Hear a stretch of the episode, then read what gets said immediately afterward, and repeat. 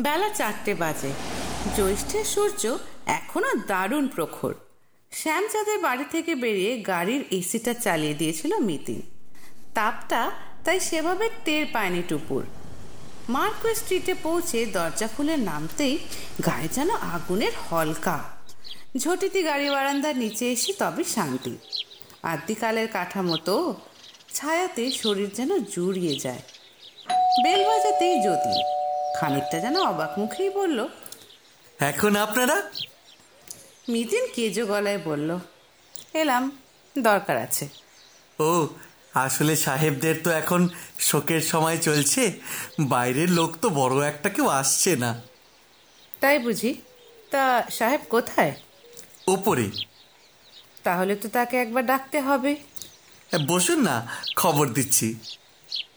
Minute পাঁচেকের মধ্যে নিচে নেমেছেন ডেভিড। তবে একা না, সঙ্গে সারা আর বেঞ্জামিন। দাড়ি গোফ ছাটা প্রবীণ বেঞ্জামিনের পরনে ইহুদি পোশাক। সারা রঙে কালো গাউন। আজও কার্পেটে আসন গ্রহণ করলেন তিনজনে। দেখা দেখি টুপুর মিতিনও। ডেভিডের মুখখানা আষাঢ়ের মেঘের মতো থমথমে। বোঝাই যায়, এখনও রেচেলের মৃত্যুশোকটা সামলে উঠতে পারেননি। কাতর স্বরে ডেভিড জিজ্ঞেস করলেন আপনি কি তদন্ত শুরু করেছেন? এই তো সবে মাত্র। আর কি তার প্রয়োজন আছে? বেঞ্জামিন বলছিল শুধু আমি নই। বেঞ্জামিনের ঘর ঘরে স্বর বেজে উঠল। আমি আর সারা দুজনেই বোঝাচ্ছিলাম ডেভিডকে। এভাবে আপনজনেদের চলে যাওয়াটা খুবই দুঃখের। কিন্তু মৃত্যুগুলোকে নিয়ে অনর্থক সরগোল তুলেই বা কি লাভ? বরং জিওভার কাছে প্রার্থনা করো তিনি যেন শোক সইবার শক্তি দেন। সারা নরম গলায় বললেন সেই সঙ্গে রেচেলের আত্মাও শান্তি পায়। আমি আরেকটা পরামর্শও দিচ্ছিলাম ম্যাডাম। বেঞ্জামিন বললেন রেচেল যতদিন ছিল, ততদিন কোনো সমস্যা হয়নি।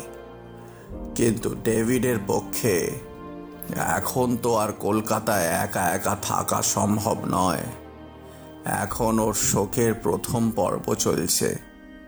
আমরাও রোজ আসছি। এখন তো বাড়িতে রান্না বান্নার নিয়ম নেই।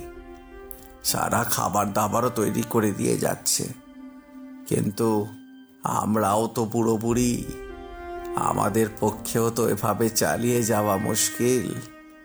এরপরে হয়তো নিয়মিত আসতেই পারব না।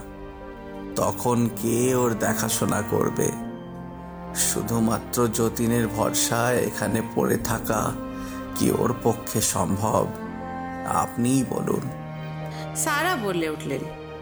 তাই বেঞ্জামিন বলছিল আর কোনো অচোরাপত্তি নয়। ডেভিডের এখন পাকাপাকিভাবে লন্ডনে চলে যাওয়াটাই সমীচীন। মিতিনের ভুরুতে পলকা ভাঁজ। আর এই জমি বাড়ির কি হবে? সে ব্যাপারটাও ভেবেছি। বাড়ি জমি বিক্রি নিয়ে এখন টেনশন করার কোনো প্রয়োজন নেই। বেঞ্জামিন বললেন আপাতত আমিই দেখাশোনা করব।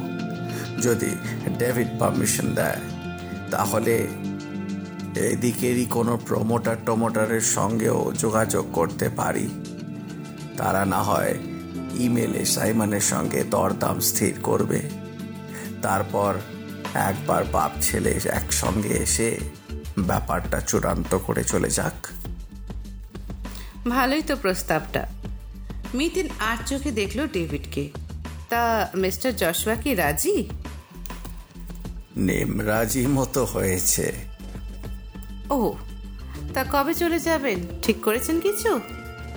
আগামী রোববার শোকের প্রথম পর্বটা চুকবে। তারপর যত তাড়াতাড়ি সম্ভব। তিরিশ দিন বা এক বছরের রীতি নিয়ম না হয় লন্ডনেই পালন করবে। অতি উত্তম। মিতিনের ঠোঁটে চিলতে হাসি।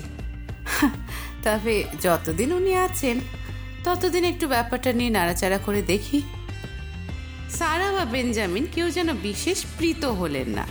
গোমরা মুখে সারা বললেন, কে তদন্ত করবেন? করার আছেটা কি?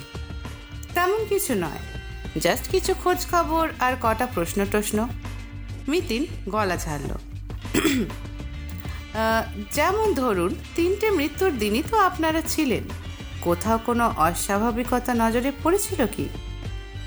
একেবারেই না। দুর্ভাগ্যক্রমে তিনটেই হার্ট অ্যাটাকের কেস। ব্যাস, ওইটুকুই। শুনলাম মিস্টার আব্রাহামের মৃত্যুর দিন তার গায়ে হঠাৎ আইসক্রিম পড়ে গিয়েছিল। রেচেল ম্যাডামের গায়ে পড়েছিল লাল পানীয়ের গ্লাস। ভেঙে চুরচুর হয়ে গিয়েছিল। পার্টিতে তো ওরকম হরবক্ষতি ঘটে। ক্যাথলিনের গায়েও তো ফলের রস পড়েছিল। তারপর দিব্যি গটগটিয়ে উপরে উঠে গেল, ড্রেস বদলালো। যখন ফের সিঁড়ি দিয়ে নেমেছে, তখনই ধুম করে ঘটনাটা কতক্ষণ পর ঘটেছিল স্মরণে আছে কি? আই মিন, গায়ে ফলের রস পড়ার কতক্ষণ পর হার্ট অ্যাটাকটা হয়েছিল? পনেরো বিশ মিনিট তো হবেই কিংবা আরও বেশি। ধরুন প্রায় আধ ঘণ্টা। তাতে কি হয়েছে? আর তা জেনেই বা কি হবে আপনার? উনি কি গায়ে ফলের রস মাখা অবস্থাতেই ড্রেস বদলাতে চলে গিয়েছিলেন? আজব প্রশ্ন। এবার সারা যেন একটু ঝেঁঝে উঠলেন। এমনটা হয় নাকি? আমি মুছে দিয়েছিলাম। আপনার রুমালে? না, কে একজন যেন দিল? কে? সে কে আর মনে আছে? থাকা সম্ভব। একটু স্মরণ করার চেষ্টা করুন। সরি। সারার কণ্ঠে এবার বিদ্রুপ। চার মাস পরে আপনাকে বলতে হবে জানলে? নিশ্চয়ই মনে গেঁথে রাখতাম। কিন্তু এখন তো সেটা আর পারব না। মিতিন চটল না। শান্তভাবেই বলল, তবু একবার ভেবে দেখুন, প্রফেসর সাহেব, ডাক্তারবাবু, মিস্টার আগরওয়াল কিংবা যতীন? যে কেউই হতে পারে, বেঞ্জামিন বা ডেভিড হতেই বা আপত্তি কি? সারার বলি রেখা ভরা কপালে আরও ভাঁজ পড়ল, ওই রুমালটা কি খুবই রহস্যময়? মিতিন কোনো উত্তর দিল না। বেঞ্জামিনের দিকে চোখ ফিরিয়ে বলল মিস্টার অ্যাব্রাহাম আর মিস্টার জশুয়ার লোকাল বন্ধুদের আপনারা তো বহুকাল চেনেন তাই না? প্রফেসর সাহেব আর মিস্টার আগ্রাওয়ালের সঙ্গে তো অনেক বছরেরই আলাপ। ডাক্তার তো এ বাড়িতে হালে এসেছে। অবশ্য তার আগেই ওর সঙ্গে পরিচয় হয়েছিল। কীভাবে?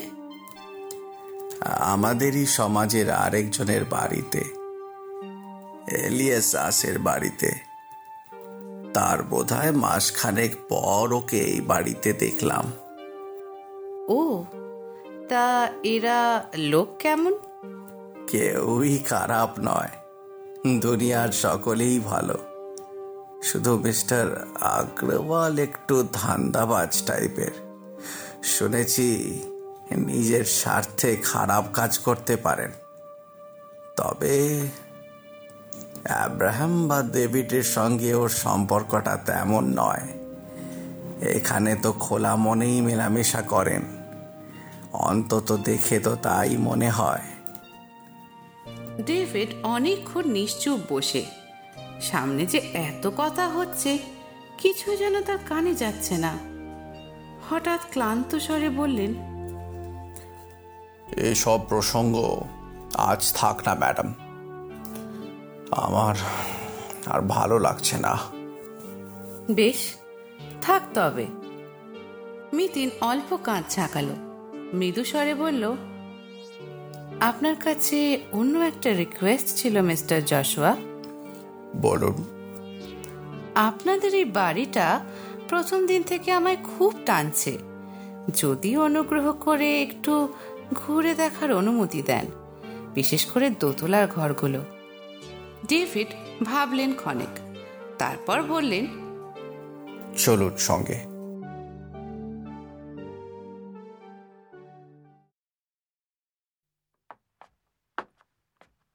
পায়ে পায়ে দোতলায় উঠল মিতিনা টুপুর।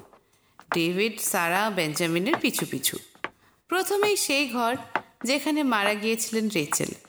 চেয়ার, টেবিল, টিভি, আলমারি, খাট, ড্রেসিং টেবিল, সর্বত্রই চোখ বোলালো মিতিন তারপর এসেছে পাশের ঘরে। এই কামরাখানা তেমন বড় নয়, তবে পুরনো আসবাবে মোটামুটি সুসজ্জিত। এ ঘরেই এখন বাস করছেন ডেভিড।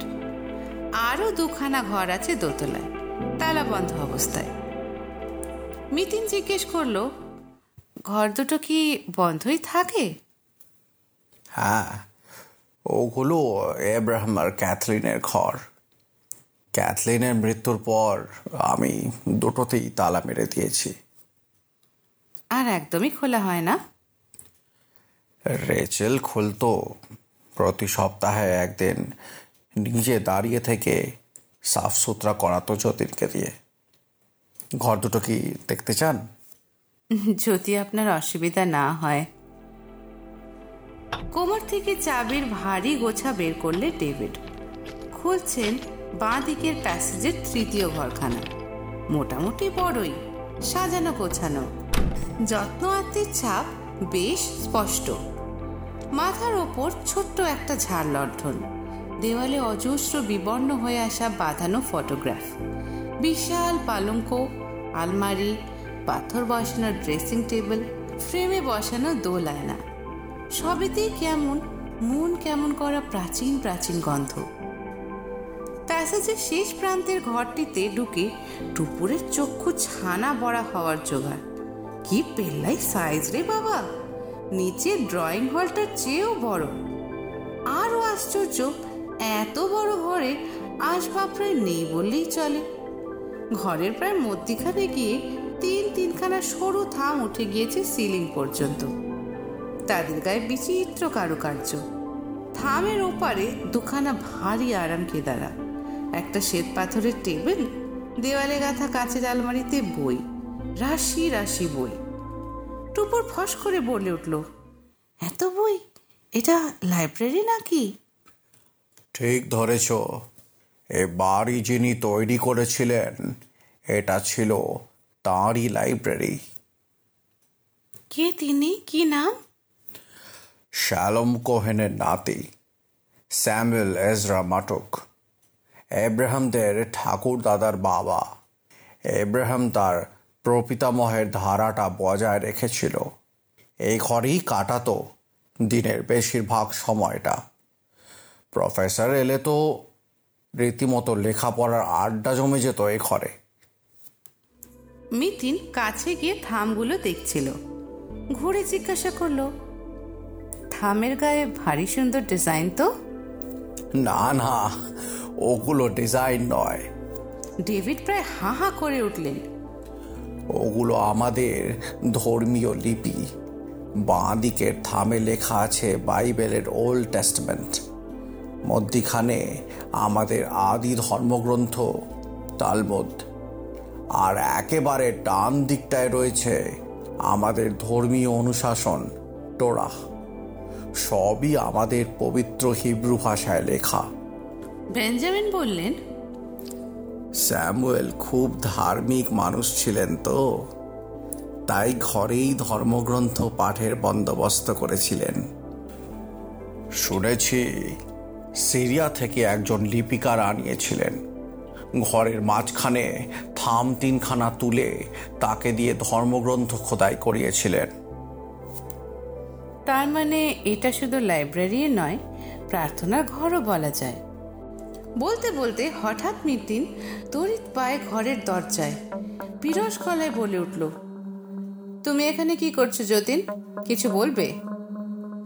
চৌকাঠের ওপারে দেওয়াল ঘেঁষে দাঁড়িয়ে থাকা যতীন বেজায় থতমত, মিনমিন করে বলল না মানে জিজ্ঞেস করতে এসেছিলাম, আপনারা শরবত টরবত খাবেন নি না ধন্যবাদ কিচ্ছু লাগবে না তুমি যেতে পারো।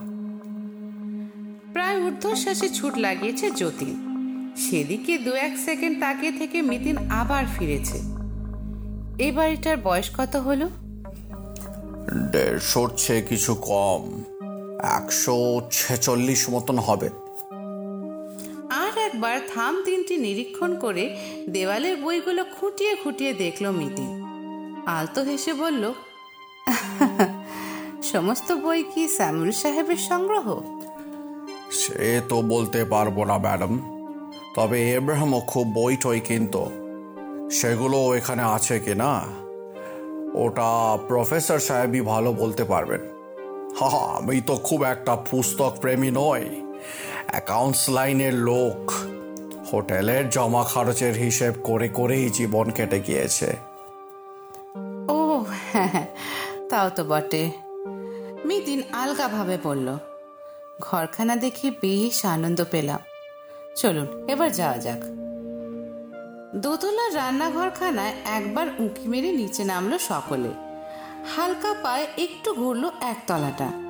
তারপর ডেভিডদের কাছ থেকে বিদায় নিয়ে বেরিয়ে পড়েছে মিতিন আর টুপুর বিকেল ফুরিয়ে এসেছে। পথে অফিস যাত্রীদের ঠিক থেকে ভিড়। ধীর গতিতে নীরবে গাড়ি চালাচ্ছিল মিতিন। টুপুর আড়ে আড়ে দেখছিল মাসিকে। ধুরন্ধর শ্যামচাঁদ আর খিটখিটে বেঞ্জামিনের সঙ্গে কথা বলে, লাভ হলো কি কিছু? নাকি দিনটা বেকার গেল আজ? মাসির মুখ দেখে তো কিছুই ঠাওর করার জন্যে টুপু সতর্কভাবে জিজ্ঞাসা করল, কি গো? কি বুঝছ? মিস্টার জশুয়া তো বোধ আর কেস নিয়ে এগোতে চাইছেন না। অতই সোজা? আর কি পিছনের জো আছে? কেন নেই? হাও মাও খাও রহস্যের গন্ধ পাও কি বুঝলি? টুপুর দুদিকে মাথা নাড়ল। হেয়ালি করে কি যে সুখ পাচ্ছে মিতিন মাসি?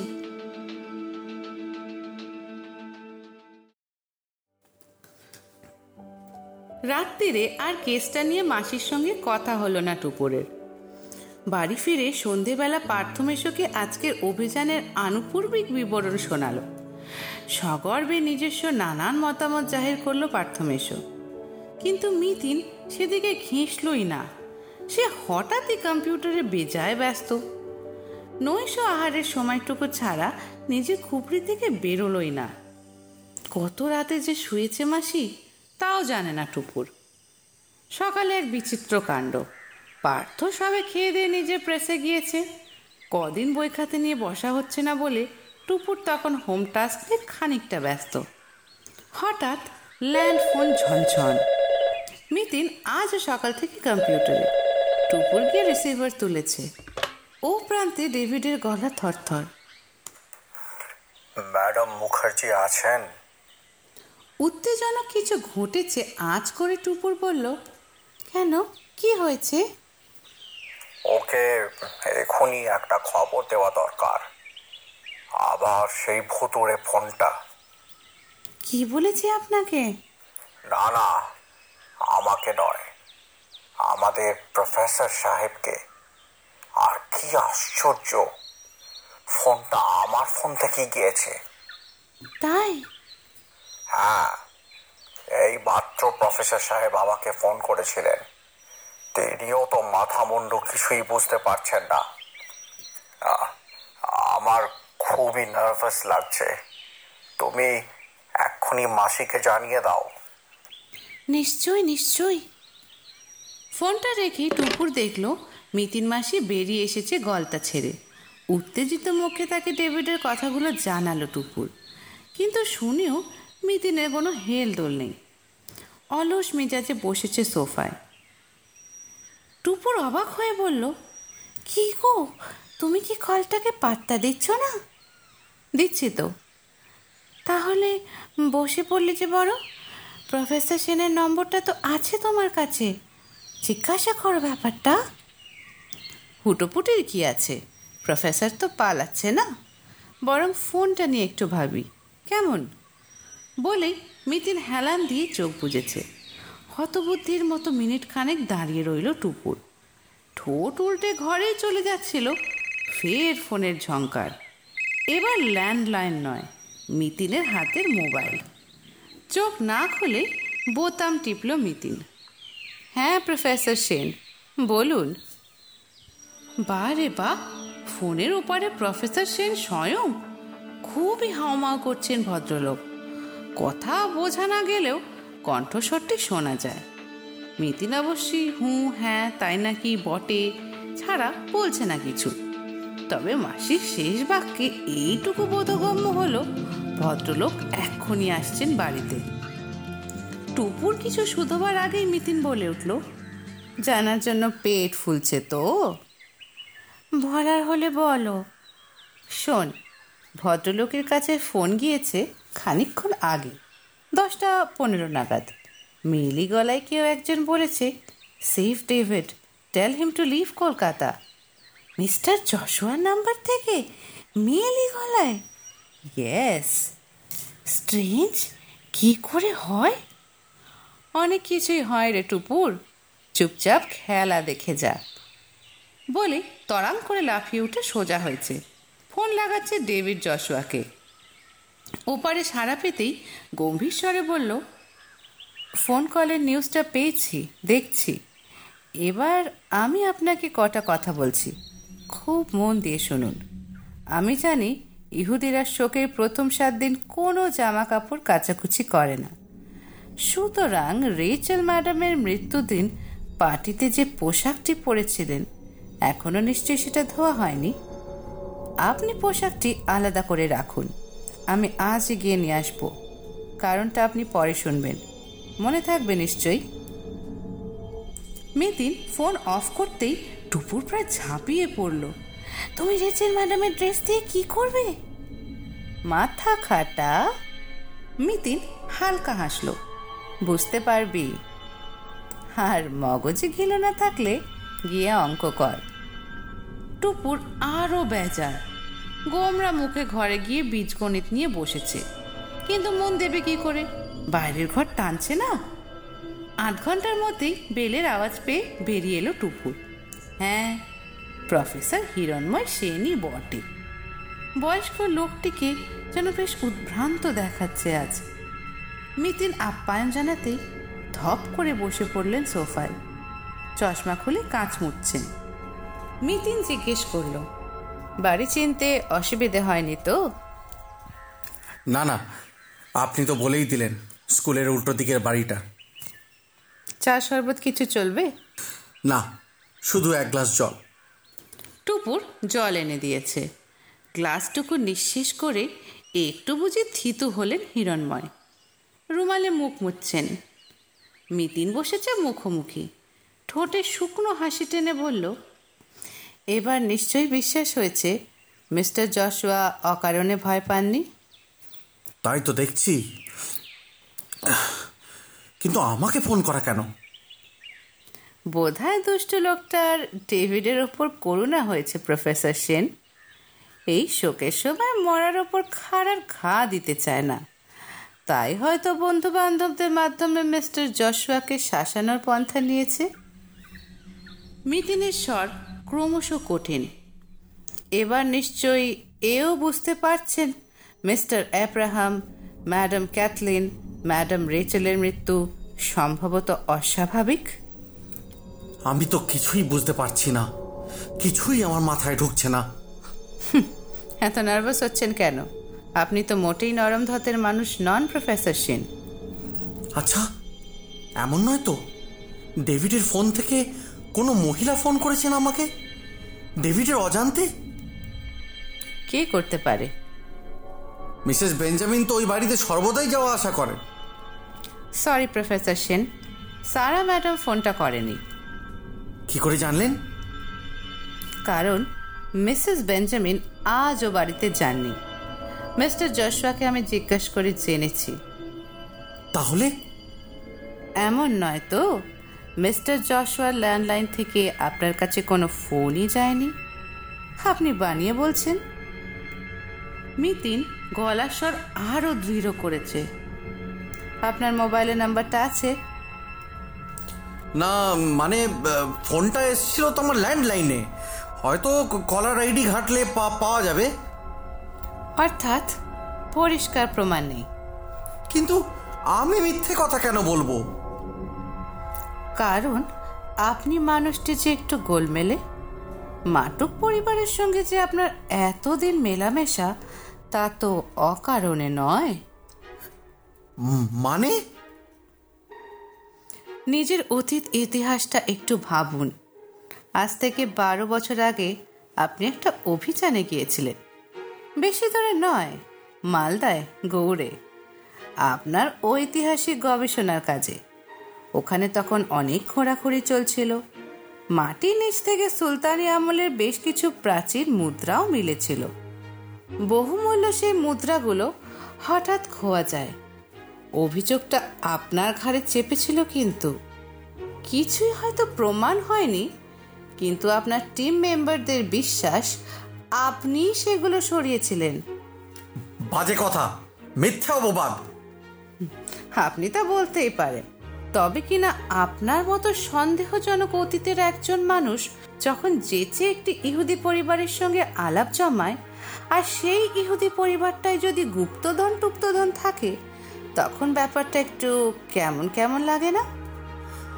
কি বলছেন আপনি? অ্যাব্রাহামদের সঙ্গে আমার কত বছরের বন্ধুত্ব? ও আমাকে আরবি ভাষা শিখিয়েছে। ওর লাইব্রেরিতে বসে আমরা পড়াশোনা করতাম। বটে। নিছক জ্ঞান চর্চার কারণেই কি তবে যতীনকেও বাড়িতে নিয়োগ করেছিলেন?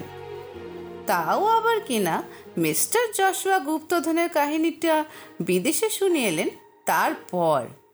সেই যতীন অষ্টপ্রহর সকলের ওপর নজর রাখছে।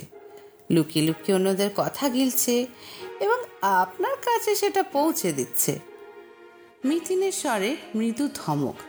একটি বর্ণও আপনি অস্বীকার করতে পারেন? হিরণময় রীতিমতো মিয়ে গেছেন। আমতা আমতা করে বললেন বিশ্বাস করুন আমার কোনো খারাপ উদ্দেশ্য ছিল না। সে আপনি পুলিশকে বলবেন কারণ আপনার দেওয়া লোকটা কাজে যোগ দেওয়ার পরই তিন তিনজন মানুষ মারা গেলেন তো। ব্যাপারটা কতটা কাকতালীয় পুলিশ তো সেটা জানতে চাইবেই। সর্বনাশ পুলিশ কেস হয়ে গিয়েছে নাকি? না হওয়াটাই তো আশ্চর্যের। মিতিন চোখ ত্যাচা করল। যাকে যদি মনে পাপ নাই থাকে সাফ সাফ আমার প্রশ্নের জবাব দিন দেখি। কিচ্ছু গোপন করবেন না কিন্তু। প্রশ্নই আসে না। বলুন কি জানতে চান? মৃত্যুর দিন মিস্টার অ্যাব্রাহামের গায়ে অনেকটা আইসক্রিম পড়ে গিয়েছিল। কীভাবে? আচমকা এহানা জিজ্ঞাসায় হিরণময় থতমত। তারপর অপ্রতিভ স্বরে বললেন সত্যি বলতে কি দোষটা আমারই ছিল। কীরকম? কার্পেটে না কিসে একটা হোঁচট খেয়ে এমনভাবে আব্রাহামের গায়ে হুমড়ি খেয়ে পড়লাম ওর পুরো আইসক্রিমটাই। হিরণময় অপরাধী অপরাধী মুখ করে বললেন অবশ্য সঙ্গে সঙ্গে মুছেও দিয়েছিলাম। আপনার রুমাল দিয়ে? বের করতে যাচ্ছিলাম তার আগেই কে যেন এগিয়ে দিল? কে? David Benjamin Rachel doctor Kathleen Shyamchand Jatin. বোধহয় ডাক্তার। না না বোধহয় ডেভিড। নাকি রেচেলই বোধহয়? আমি ঠিক মনে করতে পারছি না। আর এবার রেচেল ম্যাডামের বেলায় কে রুমাল দিলেন? যতীন তো তোয়াল এনেছিল। তার আগে অবশ্য দু তিনজন মিলে হাত টাতগুলো মুছে দিচ্ছিল। তারা কারা? ও ওই তো। সারা ডাক্তার তারপর আমিও রুমালটা দিলাম। যতীন তখন ভাঙা কাঁচগুলো সরাচ্ছিল। মিস্টার আগরওয়াল হাত লাগাননি? দূর দূর। শ্যামচাঁদেরও সব সেন্স আছে নাকি? অফিস বাড়ি টাড়ি বানিয়ে অনেক পয়সা কামিয়েছে বটে। তবে প্রমোটার হওয়ার ওর যোগ্যতা নেই। আপনি কি অনেক প্রমোটারকে চেনেন? দু চারজনকে? আমার এক ভাই ভাইপোই তো। বলেও কথাটা গপ করে গিলে নিলেন হিরণময়। সতর্কভাবে বললেন তারা কেউই শ্যামচাঁদের মতন হাঙর কুমির নয়। কেউ ইঞ্জিনিয়ার কেউ আর্কিটেক্ট। প্রত্যেকেই সভ্যভব্য ব্যবসাদার। হুম ব্যাপারগুলো মোটামুটি বোঝা গেল। মিতিন ঠোঁট চাপলো। এবার আপনি আসতে পারেন। তাহলে ফোনটার ব্যাপারটা কি হলো? হিরণময়ের স্বরে ইতস্তত ভাব। ডেভিডের কি তাহলে সত্যি বিপদ? এক্ষুনি বলা কঠিন। চারপাশে যা চাঁদের হাট নিয়ে বিচরণ করছেন ভদ্রলোক। মিতিনের স্বরে চোরাহুল।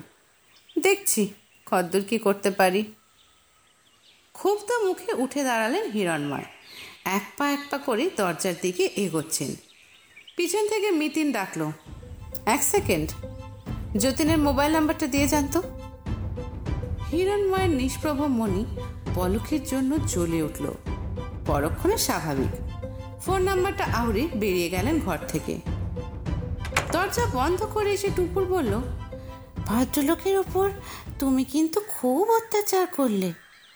মিতিন নির্বিকার মুখে বলল প্রয়োজন ছিল। যদি কোনো অপরাধ ঘটেও থাকে একে কি সন্দেহের তালিকায় রাখলে? ফালতু কথা ছাড়। মিতিন উঠে দাঁড়াল। খেয়ে উঠে বেরোতে হবে।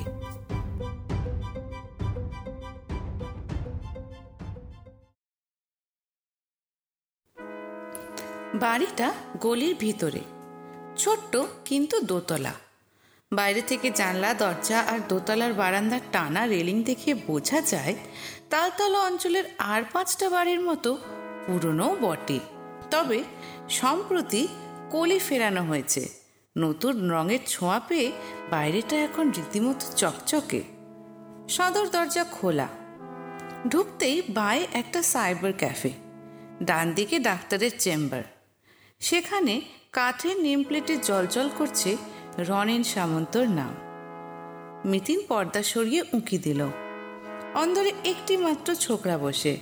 মোবাইল নিয়ে কি যেন খুটখুট করছে। মিতিন গলা খাঁকারি দিল। ডাক্তারবাবু নেই? ছোকরা মুখ তুলেছে। স্বরে বাড়তি ওজন এলে বলল, বিশ্রাম নিচ্ছেন। ঠিক ছটায় নামবেন। দেখাতে হলে নাম লিখিয়ে যান। অন্য একটা কাজ ছিল। মিতি নিজের ভিজিটিং কার্ড বাড়িয়ে দিল। এটা ডাক্তারবাবুকে গিয়ে দিন, উনি বুঝতে পারবেন। মোবাইল চর্চায় ব্যাঘাত ঘটায় ছোকরা বেশ বিরক্ত। কার্ডটায় চোখ বুলিয়ে কেমন সন্দিগ্ধ দৃষ্টিতে মিতিন টুপুরকে জরিপ করল একবার। তারপর অন্য একটা দরজা দিয়ে গিয়েছে অন্দরে। রোগীদের জন্য পাতা বেঞ্চিতে বসল মিতিন আর টুপুর সামনেই খোলা জানলা। গড়াদের ওপারে বাড়ির চৌহদ্দির ভিতরে অল্প একটু ফাঁকা জায়গা। বেশ কিছু লতানে গাছ গজিয়ে সেখানে। হালকা বেগুনি ফুলে ছেয়ে আছে গাছগুলো। দেখতে বেশ লাগছে। ছোকরার প্রায় পিছন পিছন হন্তদন্ত পায় রনেন সামন্ত উপস্থিত। অপ্রস্তুত স্বরে মিতিনকে বললেন, আরে, একটা ফোন করে আসবেন তো। তাহলে দোতলায় নিয়ে গিয়ে বসানো যেত। একা মানুষ বাস করি ওপরটা বড্ড অগোছল হয়ে থাকে। নো প্রবলেম এখানেই বসছি। না না আমার চেম্বারে আসুন। পাশেই একখানা পুঁচকে ঘর। একদিকে রোগী পরীক্ষার লম্বাটে বেড অন্যদিকে টেবিল চেয়ার। ডাক্তারের চেয়ারটি গদি মোড়া ঘরের কোণে একটি ছোট্ট বেসিনও দৃশ্যমান। মিতিনরা বসতেই ডাক্তার হাসি হাসি মুখে বলে উঠলেন। হঠাৎ এই অভাজনকে কি দরকার পড়ল ম্যাডাম? এদিকে এসেছিলাম। ভাবলাম আপনাকে একটা খবর জানিয়ে যাই। কি? মনে হচ্ছে মিস্টার যশোয়াদের কেসটায় এবারে ইতি টানতে হবে। কেন? তদন্ত শেষ? মোটামুটি। কি বুঝলেন? আমার কয়েকটা দিন বৃদ্ধায় নষ্ট হলো। তিনটে মৃত্যুর কোনোটাতেই কোনো রহস্য খুঁজে পেলেন না? সেরকমই তো দাঁড়াচ্ছে। শুধু একটা ব্যাপারে কেমন খচখচ করছে। কি বলুন তো? তিনটে মৃত্যুর আগে একটা করে মাইনর ইনসিডেন্ট ঘটেছে এবং সেগুলো প্রায় সিমিলার আপনি কোন ঘটনার কথা বলছেন? মনে করে দেখুন তিনজনেরই গায়ে মৃত্যুর আগে কোনো না কোনো খাবার বা ড্রিঙ্কস পড়েছিল।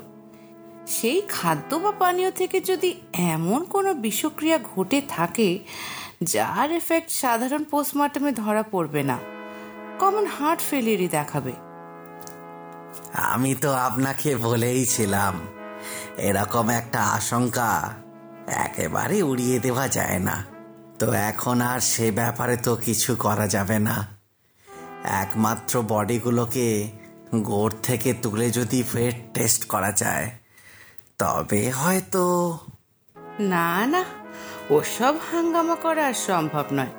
তাছাড়া মিস্টার জশুয়াও এখন আর কেসটা নিয়ে প্রসিড করতে তেমন আগ্রহী নন। ওমা তাই নাকি? হ্যাঁ কাল তো বলছিলেন এবার পাকাপাকি লন্ডনে চলে যাবেন। পোর সোল ডেভিড কলকাতাকে খুব ভালোবাসতো জানেন? তা উনি বাড়িটা বিক্রির বন্দোবস্ত করে ফেলেছেন? করবেন নিশ্চয়ই। আপনার চেনা জানা আছে কেউ? আমি তো একেবারেই অন্য লাইনের লোক। তবে ডেভিড বললে একটু খোঁজ খবর করে দেখতে পারি। হুম করাই তো উচিত। আপনি বন্ধু লোক। মিস্টার যশোয়ার আপনার ওপর অগাধ আস্থা। বলতে বলতে মিতিন থামলো একটু। তারপর সিরিয়াস গলায় বলল সত্যি বলতে কি সেই কারণে আপনি আমারও খুব ভরসার পাত্র। তাই আপনার একটু গাইডেন্স চাই। অবভিয়াসলি কি কি ব্যাপারে? তদন্ত তো এবার থেমেই যাবে। তবু একটা সম্ভাবনা আমার মাথায় ঘুরছে। মিতিনের চোখ সরু। আচ্ছা আইসক্রিম কিংবা শরবত যাই গায়ে পড়ুক না কেন? তার ড্রেস নিশ্চয়ই মৃত ব্যক্তির পোশাকে থাকবে। হ্যাঁ থাকা তো উচিত। তাহলে তো মিস্টার ইব্রাহিম আর ম্যাডাম ক্যাথলিনের পোশাক এখন আর অবিকৃত অবস্থায় মিলবে না। কিন্তু রিচেল ম্যাডামের ড্রেস তো মজুদ, এখনও ধোয়া কাচা হয়নি। তাই ভাবছি পোশাকটাকে ফরেন্সিকে পাঠানোর ব্যবস্থা করি। মিতিন কৌতূহলী চোখে ডাক্তারের দিকে তাকালো। আইডিয়াটা কেমন? ভালো, ভালোই তো। আপনার বুদ্ধির তারিফ করতেই হয়। তা কবে পাঠাচ্ছেন ফরেন্সিকে? শুভস্য শীঘ্রম। এক্ষুনি বন্দোবস্তটা করে ফেলি। বলেই মোবাইল বের করে মিতিন টকটক নম্বর টিপল। টুপুরকে হতবাক করে অবিকল সকালের বয়ানে মিস্টার যশুয়াকে পোশাকটি সংরক্ষণের নির্দেশ দিল আবার। বাড়তি শুধু চোখ করল, পোশাকের প্যাকেটটা যেন নিচুতলার ড্রয়িং রুমে রাখা থাকে। পুলিশ কাল সকালে গিয়ে নিয়ে আসবে। তারপর ফোন অফ করে স্মিত মুখে বলল যাক নিশ্চিন্ত। যদি কিছু না পাওয়া যায় আমাদের সকলের মনের ধন্দটা কেটে যাবে। ঠিক কি না? হ্যাঁ একদম ঠিক। ডেভিডের মনেও তো স্বস্তি আসবে। তবে উনি অ্যারেঞ্জ করে রাখছেন তো? এক্ষুনি করবেন বললেন। যতীন নাকি আর ছুটি নিয়ে তার সোনারপুরের বাড়িতে গিয়েছে। রাত দশটার আগে ফিরবে না। তা উনি নিজে হাতেই। ও। তা আপনারা যাবেন কোথায় এখন? বাড়ি? হুম কজন গেস্ট আসার কথা। মিতিন কবজি উল্টে ঘড়ি দেখল। ছটা তো বাজে। আপনারও তো রোগী দেখার সময় হয়ে এলো। আমার প্র্যাকটিসে তেমন আগ্রহ নেই। সকালে ঘণ্টা দুয়েক বসলাম বিকেলে এক ঘণ্টা। একা মানুষ তো এতেই চলে যায়। মিস্টার যশোর বাড়িতে আপনার প্যাডটা দেখেছিলাম। আপনি তো একসময় মিলিটারি ডক্টর ছিলেন তাই না? প্রায় কুড়ি বছর গোটা ইন্ডিয়া চষে বেরিয়েছি। এই তো বছর দুয়েক হলো কলকাতায় ফিরেছি। বাড়িটা কি আপনার নিজের? ওই আর কি। হাতে তো কিছু পয়সা কড়ি পেয়েছিলাম। সস্তায় বাড়িটা কিনে নিয়েছি। সাইবার ক্যাফেটা ভাড়া দিয়েছেন? দিয়েই দিলাম। যা আসে সেইটুকুই তো লাভ। শেষ একটা কৌতূহল। মিস্টার ইব্রাহিমদের সঙ্গে আপনার পরিচয় হয়েছিল কীভাবে?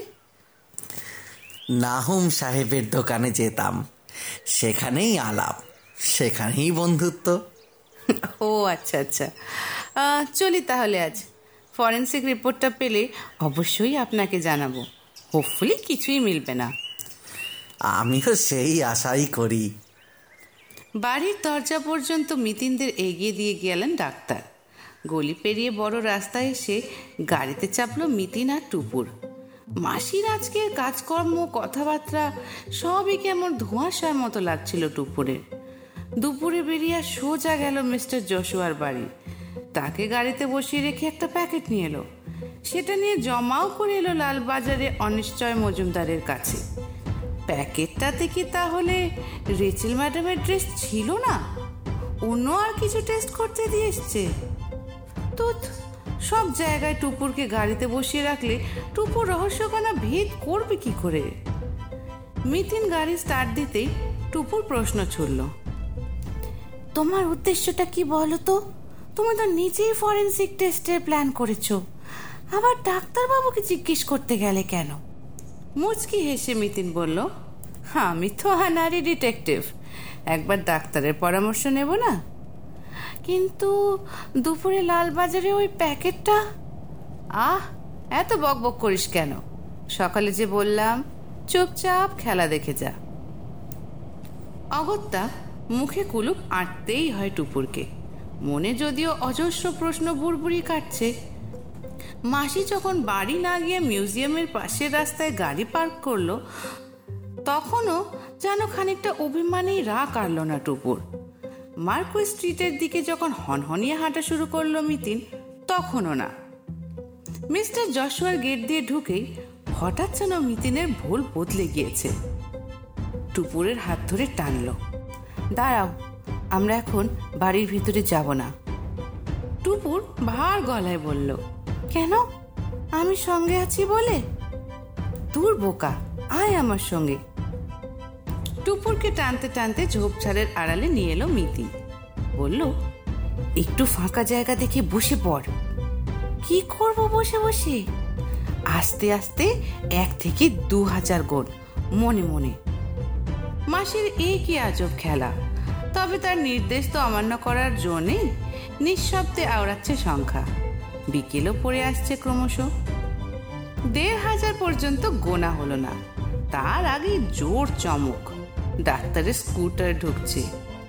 টুপুর বিস্মিত মুখে বলে উঠতে যাচ্ছিল হে কি? মিতিন হাতের ইশারায় তাকে বলল, চুপ। গাড়ি বারান্দার নিচে স্কুটারটা রেখে ডাক্তার বেল বাজালেন। মিস্টার যশোয়া এসে দরজা খুললেন। ভিতরে ঢুকে গেলেন ডাক্তার। আরও মিনিট পাঁচেক পর গাড়ি বারান্দার নিচে এসে দাঁড়াল মিতিন। নিঃসারে পিছু পিছু টুপুর। তখনই কি আজব কাণ্ড। একখানা প্যাকেট হাতে শুরুত করে বেরিয়ে এসছেন ডাক্তার। মিতিনকে দেখা মাত্র তার মুখখানা ফ্যাকাশে মেরে গিয়েছে। আপনারা? আপনারই প্রতীক্ষায়। চিবিয়ে চিবিয়ে বলল মিতিন এত সহজে আপনি ফাঁদে পা দেবেন? ভাবতে পারিনি। ফাঁদ? কি ফাঁদ? কিসের ফাঁদ? ওই প্যাকেটে ম্যাডাম রেচেলের ড্রেস নেই মিস্টার সামন্ত। এতক্ষণে সেটি ফরেন্সিক ল্যাবে পৌঁছে গিয়েছে। তখন আপনার চেম্বার থেকে যে ফোনটা করেছিলাম সেটা একেবারেই ফলস। অন্য প্রান্তে কেউ ছিল না। ও তাতে আমার কি? কিছু যদি না থাকে প্যাকেটটা চুরি করতে ছুটে এসেছেন কেন? এক পা এক পা করে এগিয়ে গেল মিতি তীব্র স্বরে বলল সরি রনেন সামন্ত ওরফে ভাগলপুরের জয় মহারাজ ওরফে পানাজির রবার্ট ডি কস্টা আপনার জারে জুড়ি খতম। কি সব আলতু ফালতু নাম বলে যাচ্ছেন আমাকে? এরা কে? পুলিশের গুতো খেলে সব স্মরণে এসে যাবে। দুজনের চড়া গলার আওয়াজ পেয়ে বেরিয়ে এসেছেন ডেভিড জশুয়া। গোল্লা গোল্লা চোখে বোঝার চেষ্টা করছেন ব্যাপারটা। মিতিন ঘুরে তাকে বলল, আপনার সন্দেহটা অভ্রান্ত মিস্টার জশুয়া। আপনার বোন, ভগ্নিপতি এবং আপনার স্ত্রী, তিনজনকেই হত্যা করা হয়েছে। এবং সেই নৃশংস খুনিটি হলেন আপনার এই পরম বিশ্বাসভাজন বন্ধুবর য- যত সব আজে বাজে কথা আমার ফালতু বকনি শোনার সময় নেই। বলেই ঝটিতে স্কুটারে চেপেছেন রনেন সামন্ত। অমনি মিতিন পথ রোধ করে দাঁড়াল। কঠোর স্বরে বলল ভুলেও পালাবার চেষ্টা করবেন না। তালতলা থানার পুলিশ এই বাড়ি ঘিরে রেখেছে। রনেন মরিয়া হয়ে বললেন আপনি আমাকে এভাবে হ্যারাস করতে পারেন না। আমি একজন রেসপেক্টেবল ডাক্তার। আপনি আমার অপমান করছেন। চুপ করুন। আপনার রেজিস্ট্রেশন নাম্বারটা যে ভুয়ো সেটাও আর জানতে বাকি নেই। ডেভিড জশুয়া বিড়বিড় করে বললেন ও ও ডাক্তারই নয়। মোটেই না।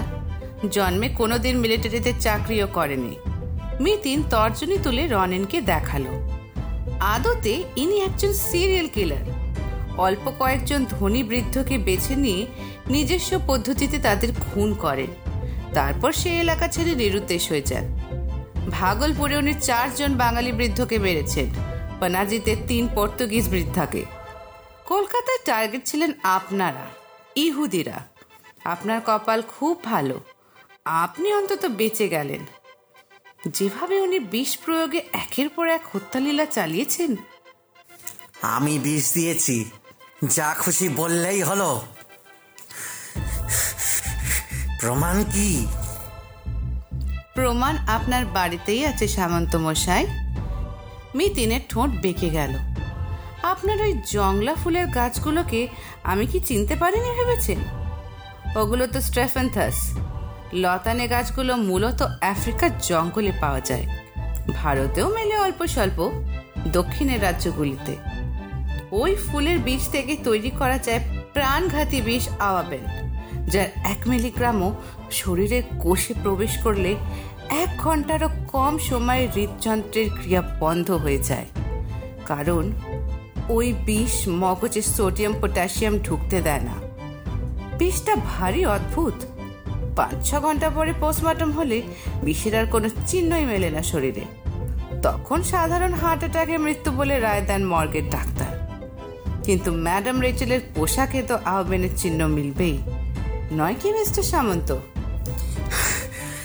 এখনও বলছি আপনি কিন্তু আমায় মিথ্যে ফাঁসানোর চেষ্টা করছেন। দেখা যাক আপনার বাড়ি তল্লাশি করলে ওই বিশেষ সন্ধান মেলে কিনা।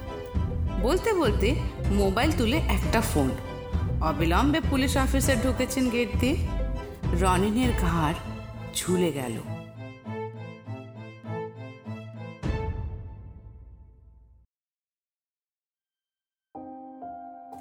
রবিবারের সন্ধে সূর্যাস্তের সঙ্গে সঙ্গে শেষ হয়েছে ইহুদি প্রথামাফিক যশোয়া পরিবারের প্রথম সাত দিনের শোক পালন। মার্কুই স্ট্রিটের বাড়িটায় আজ ছোট্ট একটা জমায়েতের আয়োজন করেছেন ডেভিড। পার্থ আর টুপুরকে নিয়ে এসেছে মিতি সারা আর বেঞ্জামিনও হাজির। ডেভিডের বিশেষ আমন্ত্রণে পুলিশ কর্তা অনিশ্চয় মজুমদারও উপস্থিত। নিচের ড্রয়িং রুমেই সকলে জড়ো হয়েছিলেন। মিতিনের পীড়াপিড়িতে সবাই মিলে উঠে এসেছেন দোতলায়। এব্রাহাম মাট্টুকের লাইব্রেরিতে। বেটে বেটে টুল আনা হয়েছে এ ঘরে। গোল হয়ে বসেছেন সাতজন। ডেভিডের মুখ চোখ এখনও মোটেই স্বাভাবিক নয়। রীতিমতো মুশড়ে আছেন প্রবীণ মানুষটি। মাত্র কদিনে তার কপালের বলিরেখা বেড়ে গিয়েছে বহু গুণ। বিমর্ষ স্বরে বললেন, ডাক্তারি যে অপকর্মগুলো করছে, এ আমি স্বপ্নেও ভাবতে পারিনি, ম্যাডাম। যাই হোক, রহস্য ভেদ করে অপরাধীকে ধরার জন্য আমি আপনাকে আন্তরিক কৃতজ্ঞতা জানাচ্ছি। ধন্যবাদ তো আমাদের তরফ থেকেও প্রাপ্য। অনিশ্চয় মজুমদারের গমগমে গলা বেজে উঠল। আপনার দৌলতে কি জাদরেল একখানা ক্রিমিনাল পাকড়ানো গেল বাপস। যা যা আপনি বলেছিলেন অক্ষরে অক্ষরে মিলে গিয়েছে। তালতলার বাড়িখানা রেড করে আমরা তো স্তম্ভিত। দোতলায় আস্ত একখানা ল্যাবরেটরি বানিয়ে রেখেছিলেন ওই রনেন সামন্ত। স্টেফান্থাস গাছের এক কাঁড়ি শুকনো ফল, তার বীজের গুঁড়ো থেকে বানানো বিষ, বিউরে, পিপে টেস্টিউব নানান কেমিক্যাল, সব এখন আমাদের জিম্মায়। ওর আর নরণচরণের রাস্তা নেই। ফরেন্সিক রিপোর্টটা এলেই আষ্টে পৃষ্ঠে বাঁধা পড়ে যাবে। তবে কি তবে? লোকটা আমাকে অবাক করে দিয়েছে, ম্যাডাম। রুম সার্চ করে ওর লেখাপড়ার সার্টিফিকেটগুলো মিলেছে। দুর্ধর্ষ স্টুডেন্ট ছিল এককালে। হায়ার সেকেন্ডারিতে লেটার মার্কস, গ্র্যাজুয়েশনে কেমিস্ট্রি অনার্সে ফার্স্ট ক্লাস। প্রতিভাবান বলেই তো অমন তুখর মগজ। শুধু শর্টকাটে টাকা রোজগারের ফোন দিয়ে এঁটে জীবনটাকে নষ্ট করে ফেলল। মিতিনের ঠোঁটের কোণে চিলতে হাসি। ভাবুন, কেমন মানুষ? বইপত্র ঘেটে ঘুটে এমন একটা বিষ খুঁজে বের করল, রুটিন ময়না তদন্তে যার সন্ধানই মিলবে না। তারপর এক একটা লোককে টার্গেট করছে। বিষ দেওয়ার আইডিয়াটাও কি নিপুণ? গায়ে কোনো পানীয় বা আইসক্রিম গোছের কিছু কায়দা করে ঢেলে দাও। তারপর হইচই জটলার মাঝে নিজের বিষ মাখানা রুমালখানা ধরিয়ে দাও কারও হাতে। মোছার সঙ্গে সঙ্গে বিষ ঢুকে যাবে শরীরে। তার ঘণ্টাখানেকের মধ্যে জীবন শেষ। পানীয় কিংবা আইসক্রিম পরীক্ষা করেও কোনো লাভ নেই। তাতে কোনো বিষ মিলবে না। শুধু রুমালটাকে হাপিস করে ফেললেই কেল্লা ফতে। আর কোনো প্রমাণ নেই। ভাগ্যিস ড্রেসটা ফরেন্সিকে পাঠানোর কথা আপনার মাথায় এসেছিল। অন্য দুবার তো নর্মাল মৃত্যু ভেবে এবারও সেইভাবেই চলে যাবে ভেবেছিল। কিন্তু অপরাধের চিহ্ন তো কোথাও না কোথাও থেকেই যায়। তাই না মজুমদার সাহেব? হুম ড্রেসটা সরিয়ে ফেলতে পারলেই সামন্ত ধরা ছড়ার বাইরে চলে যেত। বুদ্ধিটা সামন্তের মাথায় আসেনি। ভেবেছিল আর দুবারের মতো এবারও ঘুঘু ধান খেয়ে পালিয়ে যাবে। বেঞ্জামিন ধন্দ মাখা মুখে শুনছিলেন কথাগুলো। হঠাৎ মিতিনের দিকে ফিরে বললেন ম্যাডাম একটা কথা জিজ্ঞাসা করব? আপনি কি গোড়াতেই বুঝেছিলেন মৃত্যুগুলো অস্বাভাবিক? না, মিতিন ঘাড় নাড়ল সন্দেহটা আমার দানা বাঁধে রেচেল ম্যাডামের মৃতদেহখানা দেখে। ওর হাতে বেশ খানিকটা জায়গা জুড়ে নীলচে ছোপ ছিল। তাছাড়া যত সামান্যই হোক, বডিতে পচন ধরতে শুরু করেছিল। বিষের প্রভাব না থাকলে মৃত্যুর মাত্র আট ঘণ্টার মধ্যে যা হওয়ার কথা নয়। পোস্টমর্টমের রিপোর্ট দেখে তাই খুব হতাশ হয়নি শুধু নেচার অফ পয়জনটা আমায় ভাবাচ্ছিল। সেটাও ক্রমশ স্পষ্ট হয়ে গেল। কীভাবে? এই যে তিনজন ভিকটিমের গায়ে পানীয় কিংবা আইসক্রিম পড়ার সমাচারটি। বুঝলাম একটি দুর্ঘটনাও কাকতালীয় নয়। পিছনে কোনো ঝানু মাথার প্ল্যান আছে। তখনই আমার নিজস্ব পুরনো ক্রাইম রেকর্ডগুলো ঘাঁটতে লাগলাম। দেখলাম ভাগলপুর আর গোয়াতেও বৃদ্ধ বৃদ্ধাদের একই ধরনের অপমৃত্যু ঘটেছিল।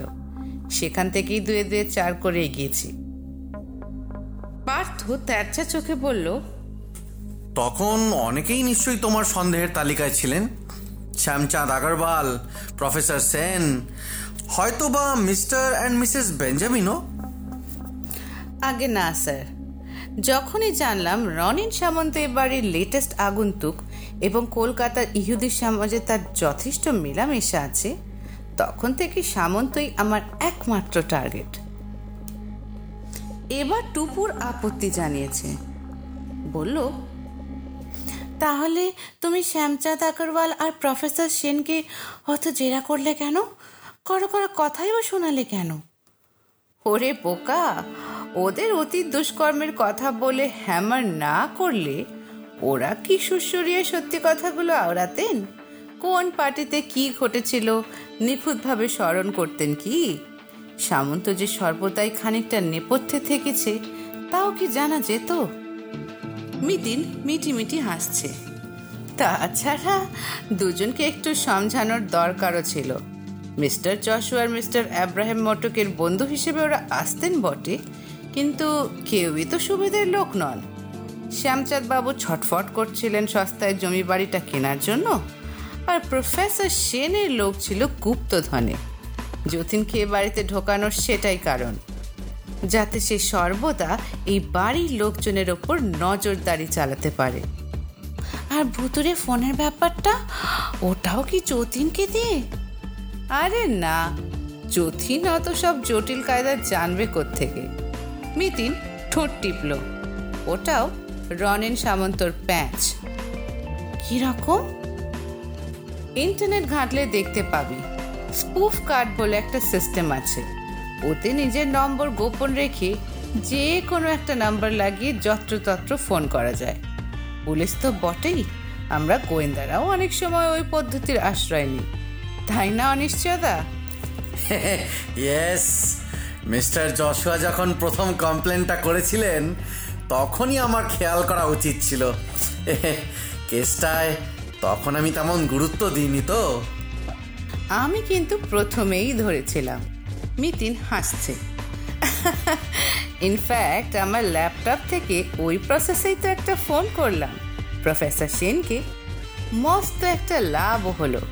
প্রফেসর সেনের ছুটি আসা দেখে পাকাপাকিভাবে সন্দেহ থেকে বাতিল করা গেল।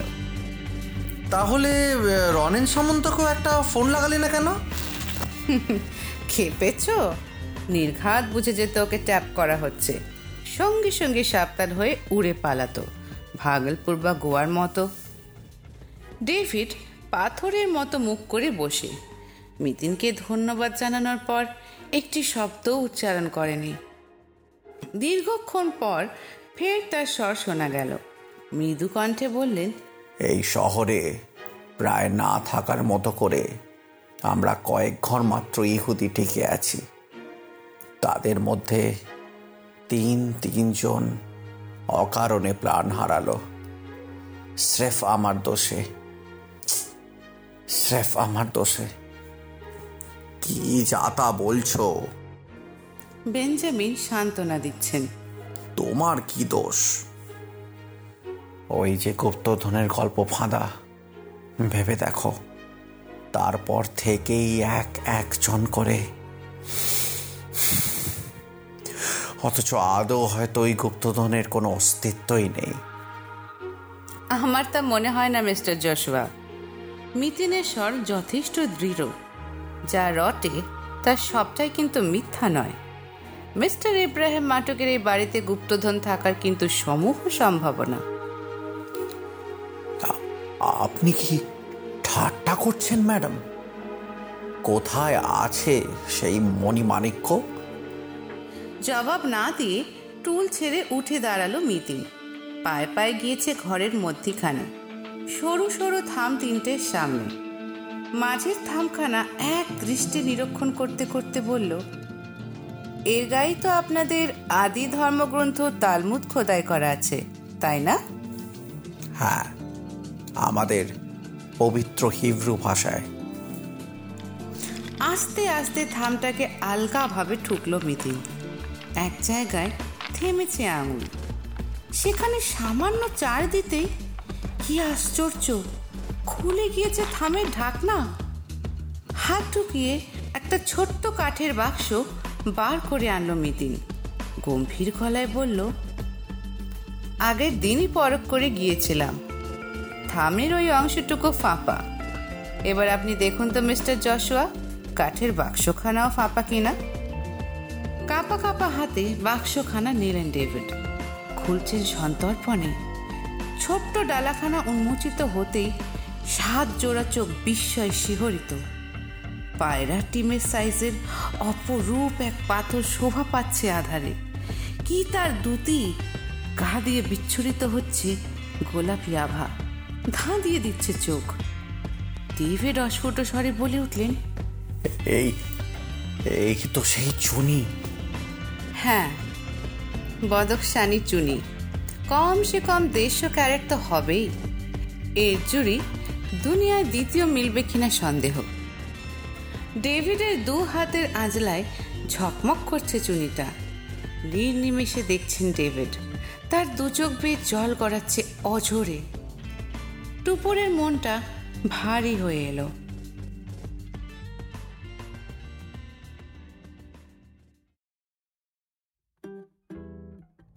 ফেরার পথে স্টিয়ারিংয়ে পার্থ। গাড়ি চালাতে চালাতে হেঁড়ে গলায় গান ধরেছে। তার বেসুরো সঙ্গীতে টুপুরের মন খারাপ উধাও সেও হেসে উঠেছে খিলখিল। মিন্টু পার্কের মুখটা এসে মিতিন বলল প্রাণে খুব পুলক জেগেছে। মিস্টার চশুয়া চেকখানা দেখে খুশিতে একেবারে আত্মহারা? মোটেই না। পার্থ ঠাট্টা ছুড়ল। আমার মজা লাগছে তোমার ব্যাখ্যান শুনে। যা কুলকাপি মেরে তুমি কেসটা সলভ করলে। মানে? ওই যে বললে পুরনো ক্রাইম রেকর্ড দেখেই নাকি তুমি বুঝে গেছো।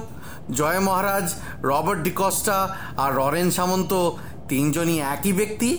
এ তো স্রেফ গোঁজামিল। তোমার কাছে তো তাদের ছবি নেই তাদের গতিবিধি সম্পর্কে কোনো ইনফরমেশনও নেই। শুধু মৃত্যুর ধরনে মিল আছে বলে সিদ্ধান্তে পৌঁছে যাওয়াটা কি যুক্তিতে মানায়?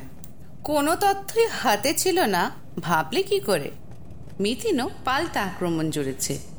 অত কাঁচা কাজ প্রজ্ঞাপারমিত মুখার্জি করে না মশাই। তিন ওস্তাদের মধ্যে একটা কমন ফ্যাক্টর আছে বই কি? আর সেটাই রনেন সামন্তকে চিনিয়ে দেওয়ার মূল সূত্র। কি সেটা? জয় মহারাজ উত্তম বংশীবাদক ছিল। রবার্টি কস্টাও তাই। ওই গুণটা তাদের অ্যাসেট। আবার ওই গুণটাই বাঁশি বাজিয়ে রনেনকে চিনিয়ে দেওয়ার একটা বড় ক্লু। বুঝেছ মশাই? ও তাহলে তো তোমার প্রশংসা করতেই হয়। পার্থ ঠোঁট ছুচুলো করল। সেদিক থেকে দেখলে তো বলতে হবে তোমার মগজের পূর্ণ মর্যাদাই তুমি পেলে না। মিস্টার জশুয়া তোমাকে ঠকিয়েছেন। যা কি যে বলো। পঞ্চাশ হাজার টাকা কম নাকি? হ্যাঁ মিস্টার যশোর কাছে তো নস্যি। ফোকটে দিদি জামাইবাবুর বিশাল সম্পত্তি পেয়ে গেলেন। খুনি ছাড়াও তুমি তাকে একটা পঞ্চাশ লাখি চুনি খুঁজে দিলে। বিনিময়ে এক লাখও তো মিলল না। সাধে কি প্রবাদ আছে? ইহুদিরা হার কিপটে হয়। সামন্তই ওর যোগ্য ওষুধ। টেলিফোনে ভয় দেখাতো, বেশ করতো। পার্থর কথায় হঠাৎ একটা প্রশ্ন জেগেছে টুপুরের মনে। জিজ্ঞাসা করল আচ্ছা মিতিন মাসি, রনিন সামন্ত ভয় দেখানো ফোনটা করতো কেন? চুপিসারে সকলকে একের পর এক নিকেশ করে দেওয়াই তো যথেষ্ট ছিল। লোকটা ওভার কনফিডেন্ট এবং ওস্তাদ খেলুরে এক ঢিলে দুটো পাখি মারতে চেয়েছিল। কীরকম কীরকম? প্রথমত, মিস্টার জশুয়া ফোনটা পেয়ে সকলকে জানাবেন। কিন্তু ফোনের অস্তিত্ব প্রমাণ করতে না পারার দরুন তার কথাকে কেউই আর আমলই দেবে না। মৃত্যুগুলোকে খুন খুন বলে চেঁচালেও না। ভাববে বুড়ো মানুষটা ভুলভাল বকছে। জানতো, সাধারণ পোস্টমর্টমে বিষটা ধরা পড়বে না। তাই ইব্রাহিমের ময়না তদন্তটা করিয়ে দিয়েছিল। অতএব ক্যাথলিনের ক্ষেত্রে তেমন আর জোরাজোরিও করতে পারেনি মিস্টার জশুয়া। আমি পিকচারে না এলে রেচেল ম্যাডামের মৃত্যুটাও নির্ঘাত চাপা পড়ে যেত। সেকেন্ড কারণ, মৃত্যু আর ফোন ফোন আর মৃত্যু। এতেই ভয়ে আত্মরা হয়ে যাবেন ডেভিড সাহেব। সেই সুযোগে রনেন সামন্ত ইহুদি বৃদ্ধটির আরও কাছে লোক উঠবে। সময় বুঝে তাকে মারার আগে জমি, বাড়ি বিক্রির জন্য মোক্ষম চাপ দেবে। আমার স্থির বিশ্বাস প্রমোটারের সঙ্গে ওর ফিট করাই ছিল। তার কাছ থেকেও সম্ভবত টাকা খেয়েছে। পুলিশের চেরা এবার সেটাও প্রকাশ হবে। তৃতীয় একটা উদ্দেশ্য ছিল কিন্তু। পার্থ শীষ দিচ্ছে। চোখ না নাচিয়ে টুপুরকে জিজ্ঞাসা করল বলতো কি? বুঝতে পারছি না। তোর মাসিকে পঞ্চাশ হাজার পাইয়ে দেওয়া যাতে আমরা এই চিটপিটে গরমে এক্ষুনি হুশ করে একবার দার্জিলিং বেরিয়ে আসতে পারি। কিরে যাবি তো? টুপুর খুশিতে বাক্যহারা। নিস্তরঙ্গ গ্রীষ্মের ছুটিটা যে শেষমেশ এভাবে জমে উঠবে কে জানতো?